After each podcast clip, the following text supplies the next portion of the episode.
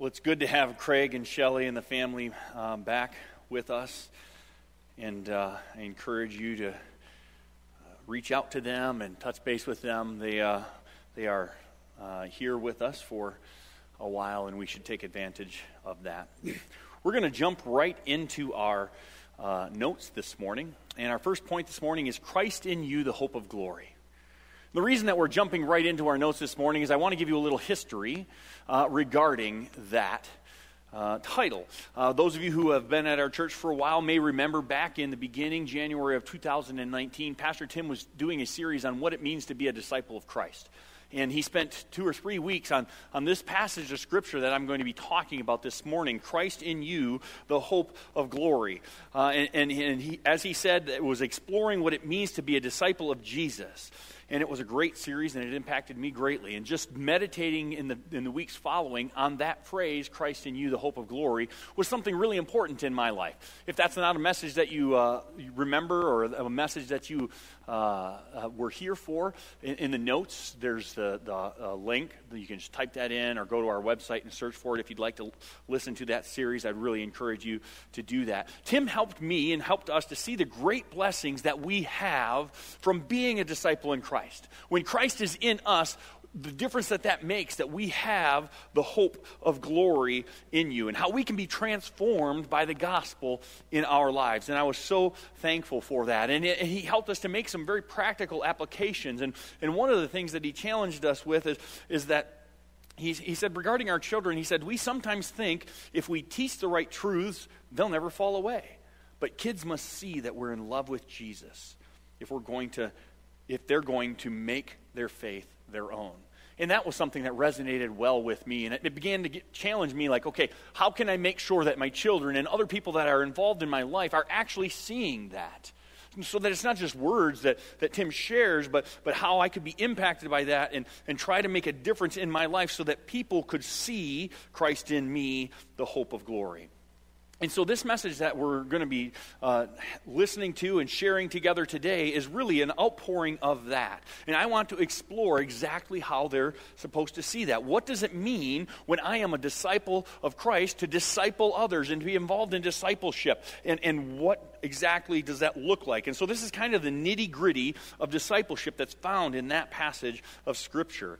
In fact, I'm really hoping that as we're looking at Colossians chapter 1, that we're, we're going to see some parallels between that passage of Scripture and the Great Commission. Where, where God tells us, where Jesus tells us, go therefore and make disciples of all nations, baptizing them in the name of the Father and the Son and the Holy Spirit. Teach them to obey all that I have commanded you. And behold, I'm with you always, even to the end of the age. That, that Great Commission is, is like the, the marching orders for so many of us as Christians. And I want us to see that it's not just a one time bit, there's so much parallel in the verses that we're going to look at even here this morning. You see, because God is calling all people into a relationship with Him.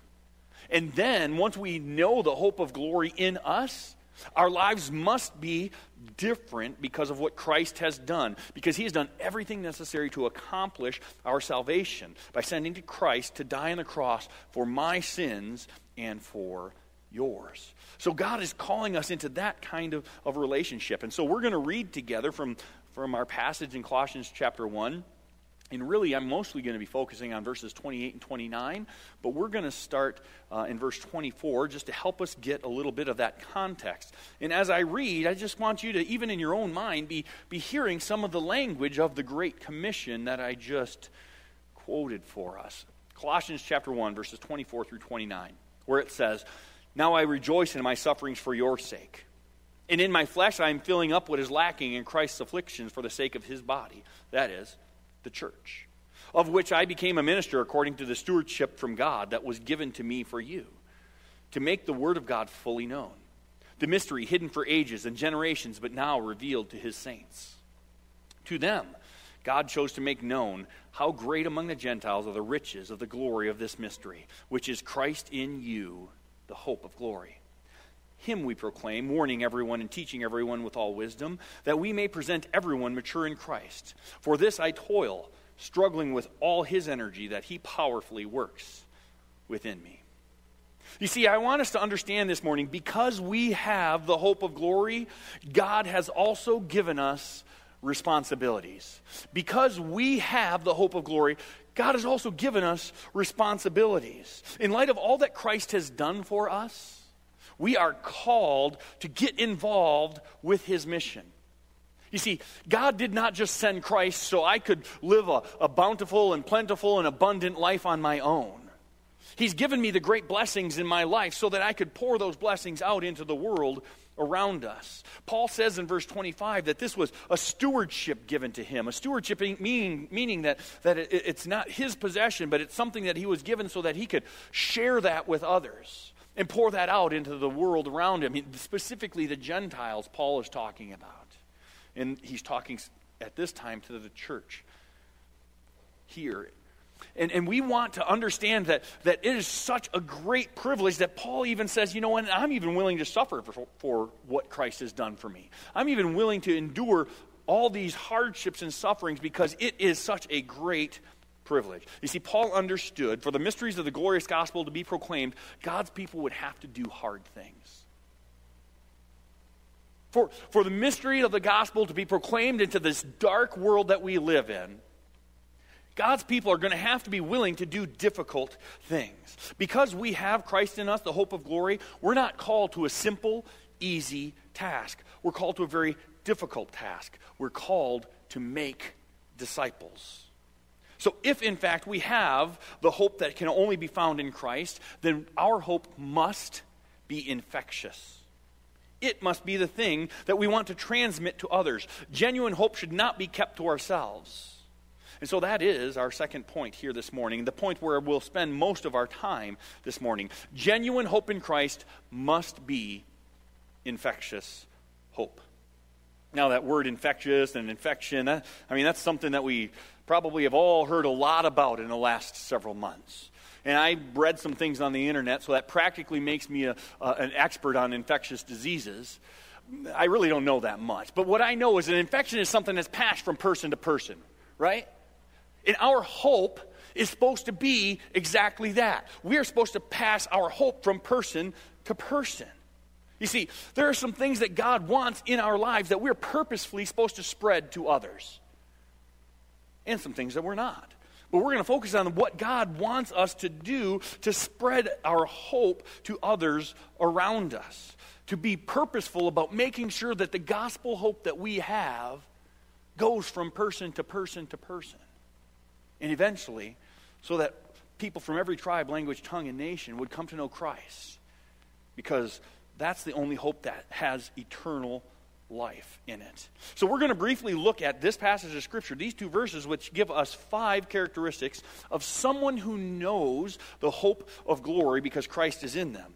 And these are just five discipleship principles that can be applied to my life and to yours because they're supposed to exemplify what it means to be a disciple of Jesus. Now, these are not the only five characteristics of, dis- of discipleship. This is not an exhaustive list. In fact, I would even contend that maybe these are not even the most important discipleship characteristics. But I find it amazing that in these two verses, we have five things that we can apply to our lives living as disciples of Christ. In fact, there are six, but I didn't think I had time for six, so I combined two of them. So so hold your, hold your horses. We're going to push through these verses and see what God has for us, for you and I, when we know the hope of Christ, how that can be applied into our lives each and every day. And the first of those five character qualities is this infectious hope must be proclaimed. Look with me at verse 28 where it says, Him we proclaim. Full stop if you know Jesus, the number one thing you and I must be concerned about is proclaiming Him to the dying, lost, hurting world around us. Him, not us, not First Baptist Church, not some program that we love and maybe participate in. He must be the thing that we proclaim fully to others. We proclaim the hope that we have found in Jesus Christ because he is the only way to eternal life, forgiveness, and a restored relationship with God the Father. We have hope because of what Christ has done for us on the cross of Calvary. And our hope must be contagious, our hope must be infectious.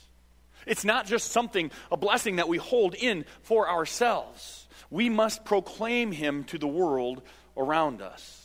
Look at verse 27, where, where Paul said, To them, God chose to make known how great among the Gentiles are the riches of the glory of this mystery, which is Christ in you, the hope of glory.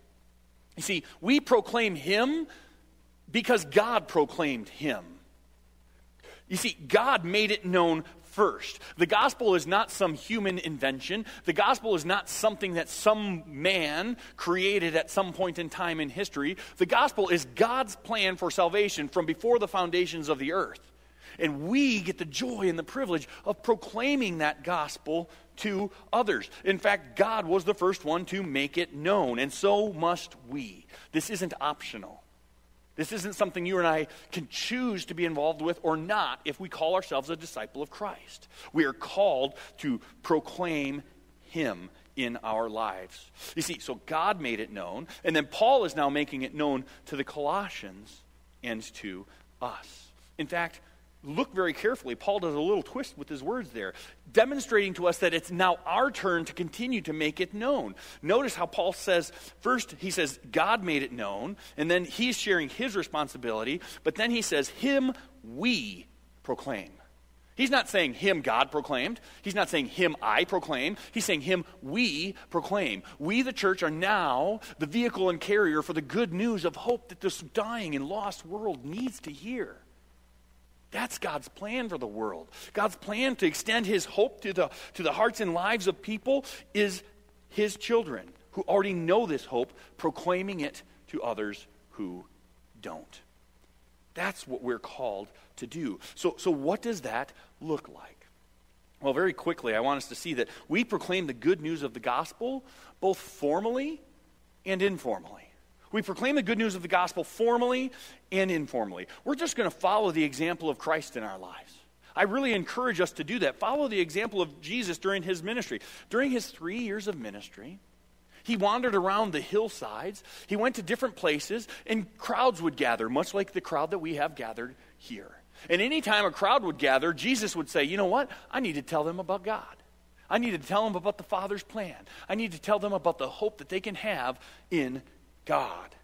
You see, uh, one great example of that is in Mark chapter 10, in verse 1, where it says, And he, Jesus, left there. He was in one place, and he left there and went to the region of Judea and beyond the Jordan, and crowds gathered to him again. And again, as was his custom, he taught them. Right? As was his custom, when crowds gathered, he would teach them. He would proclaim the good news to the lost and dying world. And, and, so in his day, a lot of people just thought he was some itinerant preacher. We know that he was much more, but he was never less than a, a teacher proclaiming the good news of the gospel. And see the parallel with, with the Great Commission? As Jesus was going, he was, he was proclaiming the good news everywhere that he went. Go and make disciples. You see, this is part of how discipleship works in the church. Organized gatherings like this, or Sunday school classes or Awana or Bible Institute classes or membership meetings and, and so on and so forth. Those are the tools that we use. But the important part is the proclamation of Him who can save from our sins. We might have different vehicles, we might have different tools and, and ways to accomplish that in the church, but it's all about proclaiming Jesus to the world that needs to hear it. And Jesus, the master teacher and proclaimer, also didn't just spend all of his time proclaiming to these large groups of people, he also would travel around to the hillside proclaiming to this unqualified group of misfits that followed him around everywhere his disciples.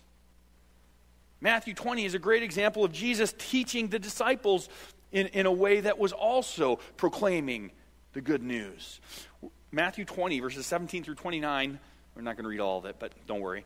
It says, And as Jesus was going up to Jerusalem, he took the twelve disciples aside, and on the way he said to them, See, we are going up to Jerusalem, and the Son of Man will be delivered over to the chief priests and scribes.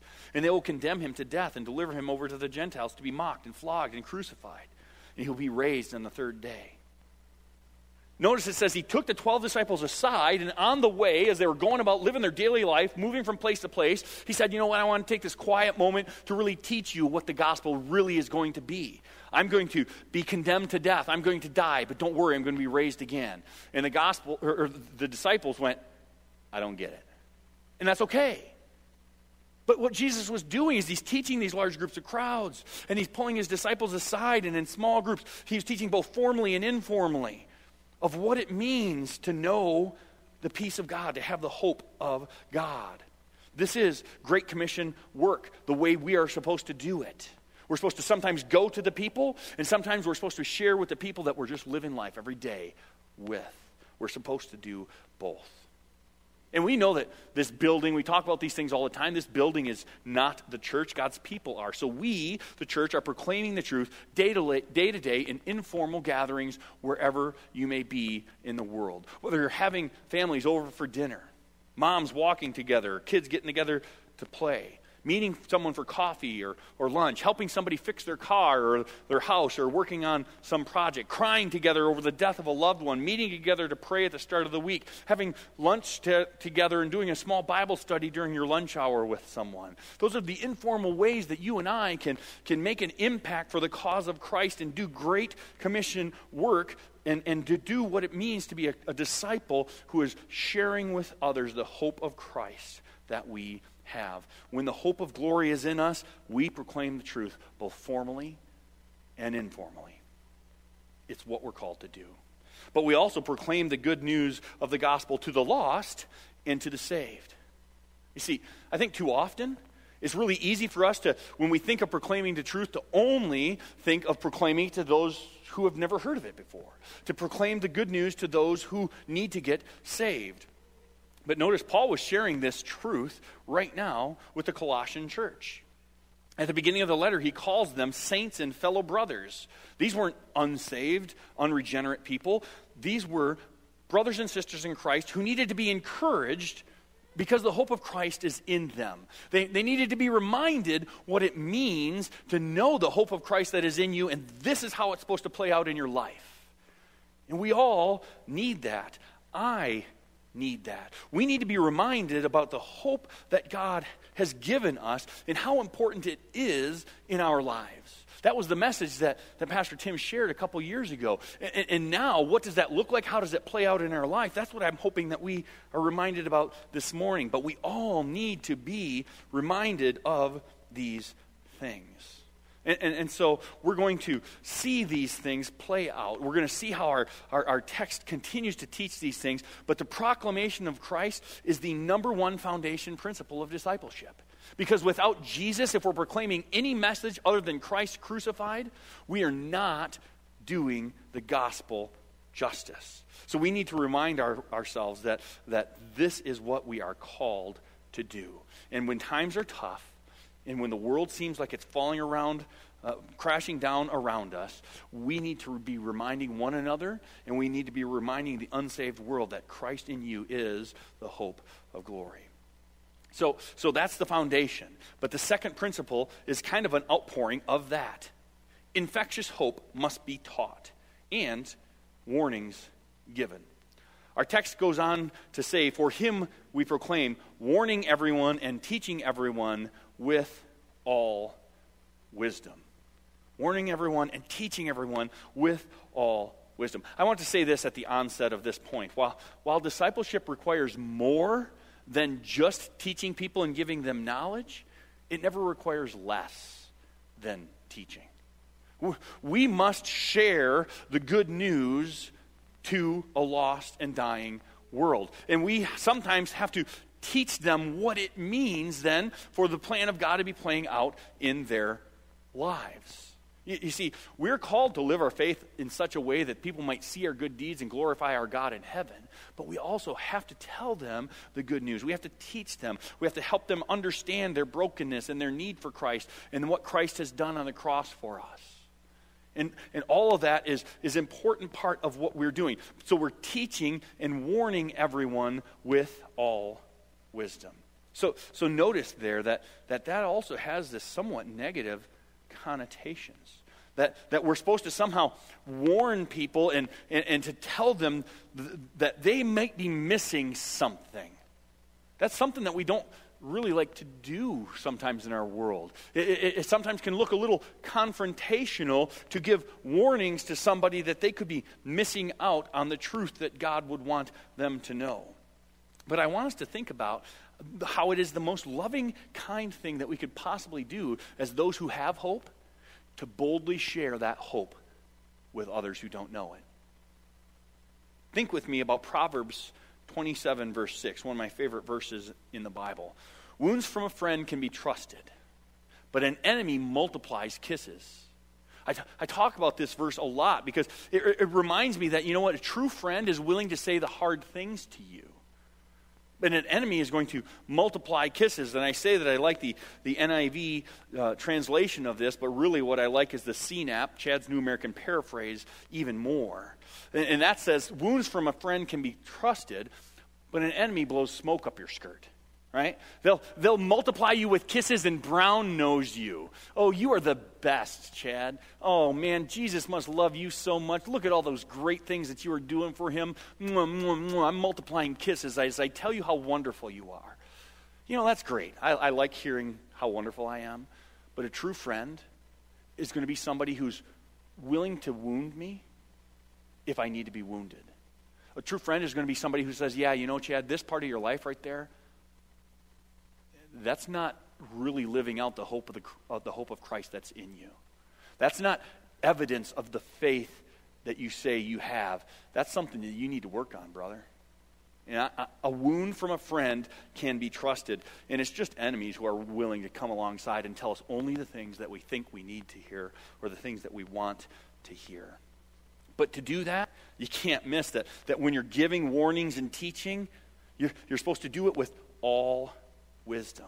You see, we're talking about God's wisdom, not my wisdom and not your wisdom. When we're discipling somebody, we're not trying to get them to think like we think unless we're thinking like God thinks. What we're really trying to do is help those people that we're discipling to think how God thinks. What does His Word tell me? How can I go to this book, the inerrant Word of God, and, and apply these truths into my life? That's what discipling looks like. I'm trying to help them to see uh, how God thinks and, and how God wants me to act because of what God has made clear to us. You see, if I spend all of my time in a discipleship relationship trying to convince some, someone that the University of Michigan is the greatest college in all of the world, while that might be true, that's not discipleship. That's not discipling in the sense that Paul's talking about here. We, we disciple a person to the truth that saves them the glorious mystery of the gospel. And if I'm spending all my time in a discipleship relationship trying to share my wisdom with somebody, I'm not discipling them at all. In fact, that would be self seeking and self motivated, and that's not what Paul's calling us to do. Infectious hope means that the hope that is within us that only comes from Christ is what pours out from me into the lost and dying world. And we're warning everyone and teaching everyone with all wisdom because, because God chose to make it known. He revealed it to us. My life has been changed, and now I'm pouring that hope of glory out to you as well. So make sure that when, when you're thinking about a discipleship relationship, you're not trying to convince someone to think like you think. You're trying to convince them to think like God thinks. And hopefully, the way you're thinking is the way God's thinking. But it isn't always that way. So, our third principle this morning now is, is infectious hope must be pursuing maturity. We should be trying to help someone that we are in a discipleship relationship with mature in Christ. We want them to be a mature believer in the Lord Jesus. The second half of verse 28 reads, That we may present everyone mature in Christ. That we may present everyone. Not just the ones that I like, everyone right? We all have people that we're closer to, others that we're not as close to, but our goal as the body of Christ in unity should be presenting everyone to maturity in Christ, helping everyone grow in their knowledge and love and passion for pursuing Jesus in their life. You see, some have made this analogy to try to describe the kingdom of God. They say evangelism is like growing God's kingdom far and wide. And discipleship is growing people deep in their knowledge and love for Jesus. And, and, while I think that that is a, a, a, fairly helpful analogy to help us to understand those two things, I also want us to understand that I don't believe God wants us to be in an either or relationship with those things. It's kind of like evangelism and missions, and, and how evangelism is you and I reaching out to our friends, neighbors, and loved ones that God has placed us in. In, in missions, it's going cross culturally where people have never heard and have no opportunity other than if someone purposely is going to them. If, just as evangelism and missions go together, so do evangelism and discipleship. We should be doing both at all times so that God's kingdom grows deep and wide at the same time. It's not an either or relationship. And, and I think that that's what God is really wanting us to understand he, that we're calling people, we're proclaiming Him, we're teaching others, and we're helping them to grow in maturity in Christ. Ephesians chapter 4, I think, is a great parallel to help us understand this meaning in Scripture. Ephesians 4, verses 11 13 says this. And he gave the apostles, the prophets, the evangelists, the shepherds, and teachers. What should they be doing, you might ask? Well, he gave them, in verse 12, to equip the saints for the work of the ministry, for building up the body of Christ, until we all attain to the unity of faith and the knowledge of the Son of God, to mature manhood, to the measure of the stature of the fullness of Christ. Equip the saints for the work of ministry, build up the body, strengthen them until we all, again, attain the unity of the faith, to mature manhood, to the measure of the stature of the fullness of Christ. That's great commission work. Teach them to obey all that I have commanded you. Teach them to understand what God wants for us. Cause them to mature in Christ by you imparting knowledge to them from God's holy word that they can then apply to their lives. That's what we're called to do and to help people be maturing in their relationship with Jesus. You see, you see God is not honored when, when people pray a prayer and claim Christ as their Savior, and, and it never goes any deeper than that. In fact, I would wonder whether those people are even truly born again and saved. But but God is honored when, when people come to know Christ as their Savior and their whole life is changed. And, and while they're not perfect in, in, in, in the world sense and they still have their fallen, sinful human nature that they're struggling with, they're growing and they're maturing in their relationship with Christ. And the body of Christ is supposed to come alongside them and, and help them to grow and mature. And, and, and true friends are supposed to tell them the things that, that they need to be warned about and how they can grow even more closely. That's what the body of Christ is called to do. And you and I have to be doing that and helping to mature people in Christ. Our goal should not simply be to see people get saved, it should be for them to know Christ in you, the hope of glory, and what that really means, what, how that is life changing, transformational, good news. So we must teach others that that is what it means to be a disciple of Christ, to be, to be completely transformed. But to do that, to, to try to accomplish ministry like that, it is not going to be easy. And so, our, our next character quality that we need to understand as uh, a disciple of Christ is that infectious hope must be fought for. Verse 29 tells us, For this I toil, struggling. I don't know about you, but toil and struggle are, are not words I really like applied to my life. I like easy, I like low key. Uh, I, like, I like things that are not over challenging or overburdensome. Um, that, I, I, I, I confess to you that sometimes those are the things that I think of. But a disciple of Christ should be willing to toil and struggle because the cause of the hope of Christ is worth it. The gospel message is worth it. And so you and I should be willing to toil and struggle. And the reality is, is that if we want to be in tr- involved in true gospel ministry, because we live in a fallen, broken, sinful world, we shouldn't expect that ministry to be easy.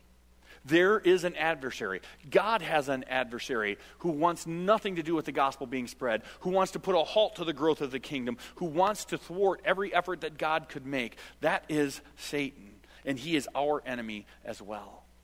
But we have the promise that the gates of hell will not prevail against God's church and his gospel.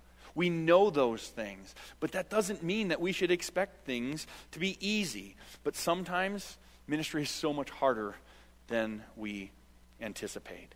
And there's a lot of different things that make that hard. Sometimes the, the difficulty of ministry comes from somebody that you love or care for that you're dealing with, whether it's a, a neighbor, a coworker, a, a, a, one of your own children, or a child that you're trying to minister to. And their heart is just so hard. You, you can see they're hurting, and, and you, you, you share the good news with them, but they're just hardened, and they, they want nothing to do with that. Man, that, that makes ministry a toil. It makes it difficult. But we should, we should labor and struggle for that kind of ministry.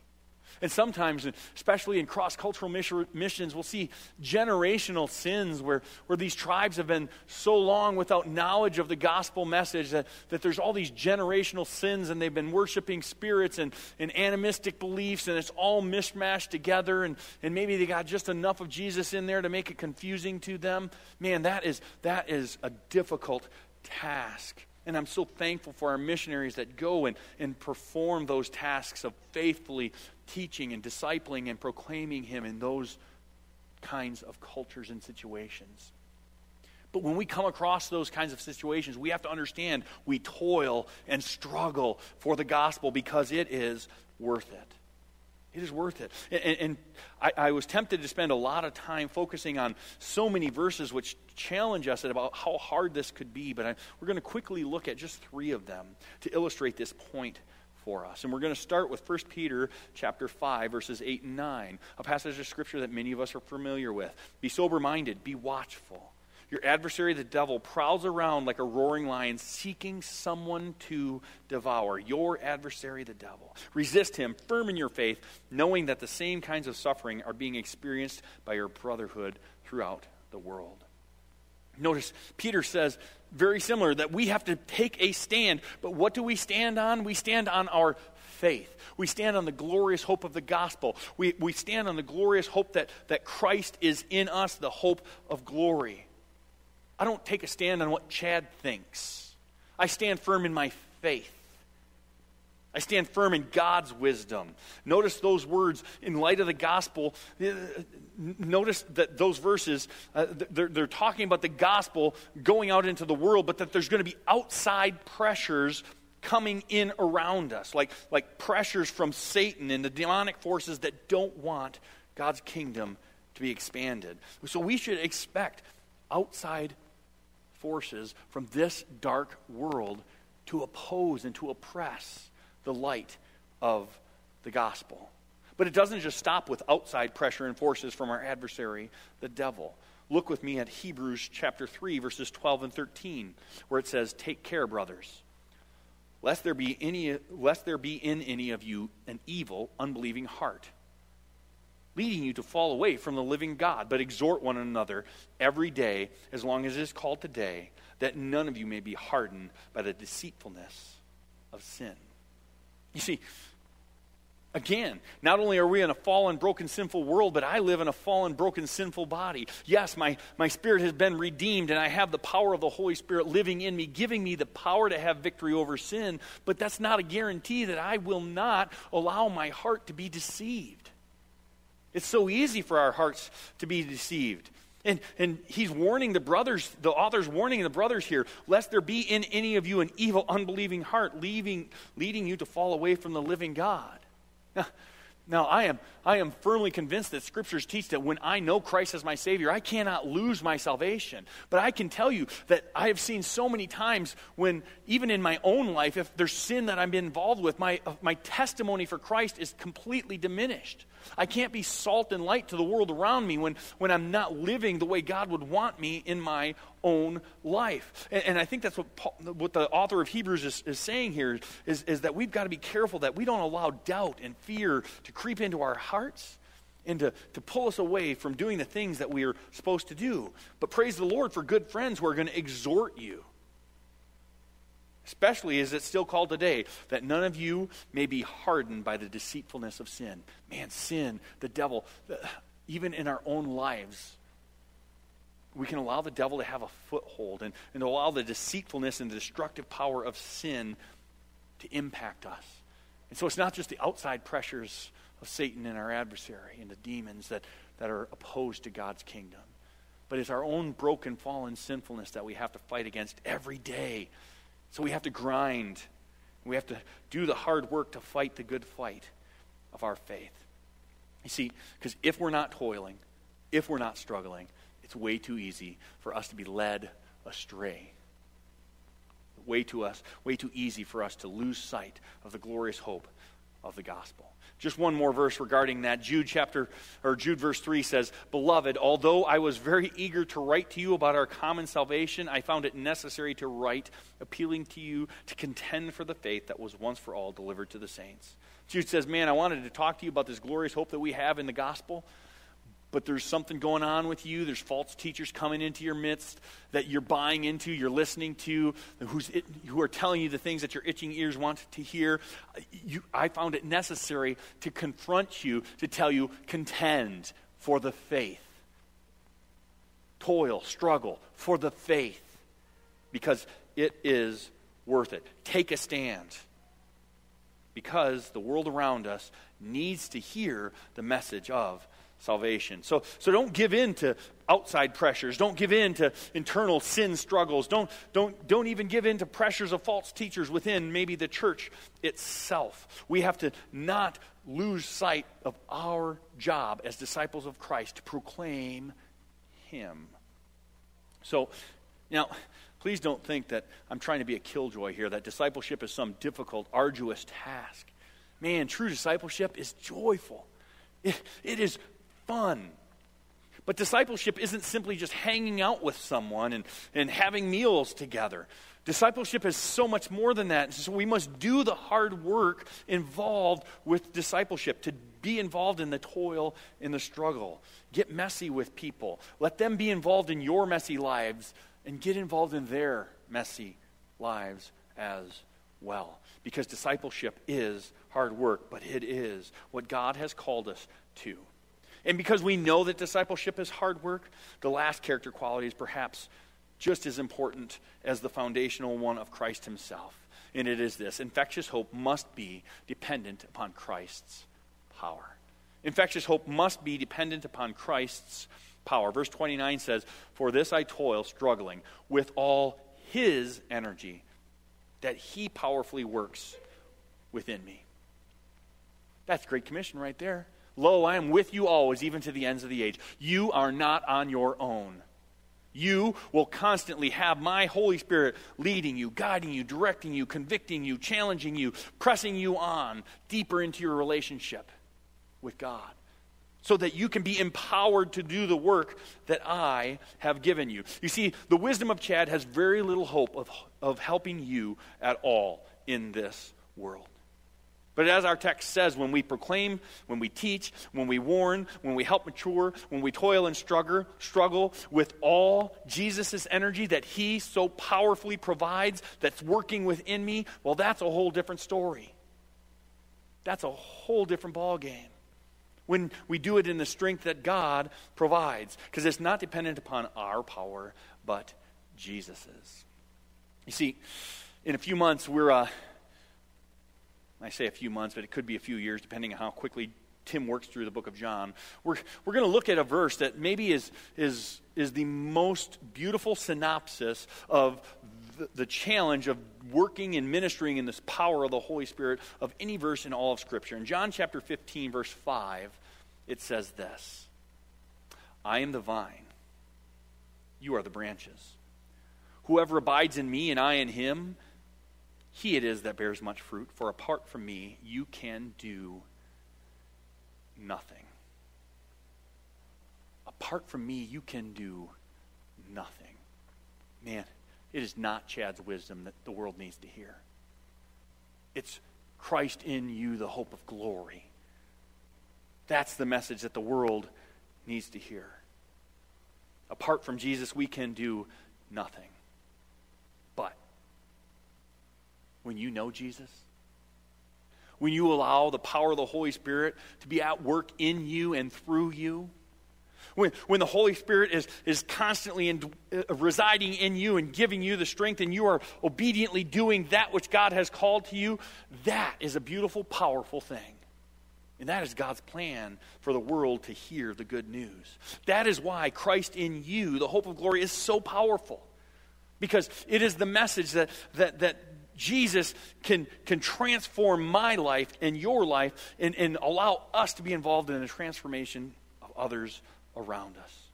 The power to live an effective life of discipleship, the glorious hope that we have in Christ, it's all about Jesus. It starts with Him and it's powered by Him. Those are the bookends to what we are to do and what we're called to do in our work of discipleship. And oh, I hope that you know that power this morning. If you don't really know what it means to have Christ in you, the hope of glory, we would love to talk to you about that. I would love to share with you how Jesus can truly bring you hope that this world cannot hold a candle to. He can give me the hope for today, as Craig prayed, and for eternal life. And it's only found in a relationship with Christ. And, and, so I hope that you know that kind of hope. For those of us who do know the power of the gospel, for those of us who do know Christ in us, the hope of glory, this last point is specifically for us. Be infectious disciples. Get out there and do the work that God has called us to do. We're called to be ambassadors of Christ, as if God is making his appeal through us. That's what we're supposed to be doing. And we're living in a world where it's challenging. I know, I get it. In fact, in the past three months, I, I want you to think about how many conversations have you had? Oh, I've had so many. About masks, about viruses, about outbreaks, about death rates, about protests and transmission rates, and conspiracy theories, and how foolish this or that government official is, and how awful the left and right are, and how broken our political system is, and, and how bad our economy is, or how good our economy is, or, or schools, and whether they should be open or whether they should be closed, and should they play sports or shouldn't they be playing sports, or about social distancing and socialism and Marxism. I've had all sorts of conversations about that. But now think how many conversations have you had about Christ in you, the hope of glory? We're the church. We're the only vehicle that has the hope that can, can change someone's eternal destination because it's the power of Jesus in us. And we're spending all of our time talking about everything else that doesn't matter. I put myself at the top of that list. So I have a challenge for us this week.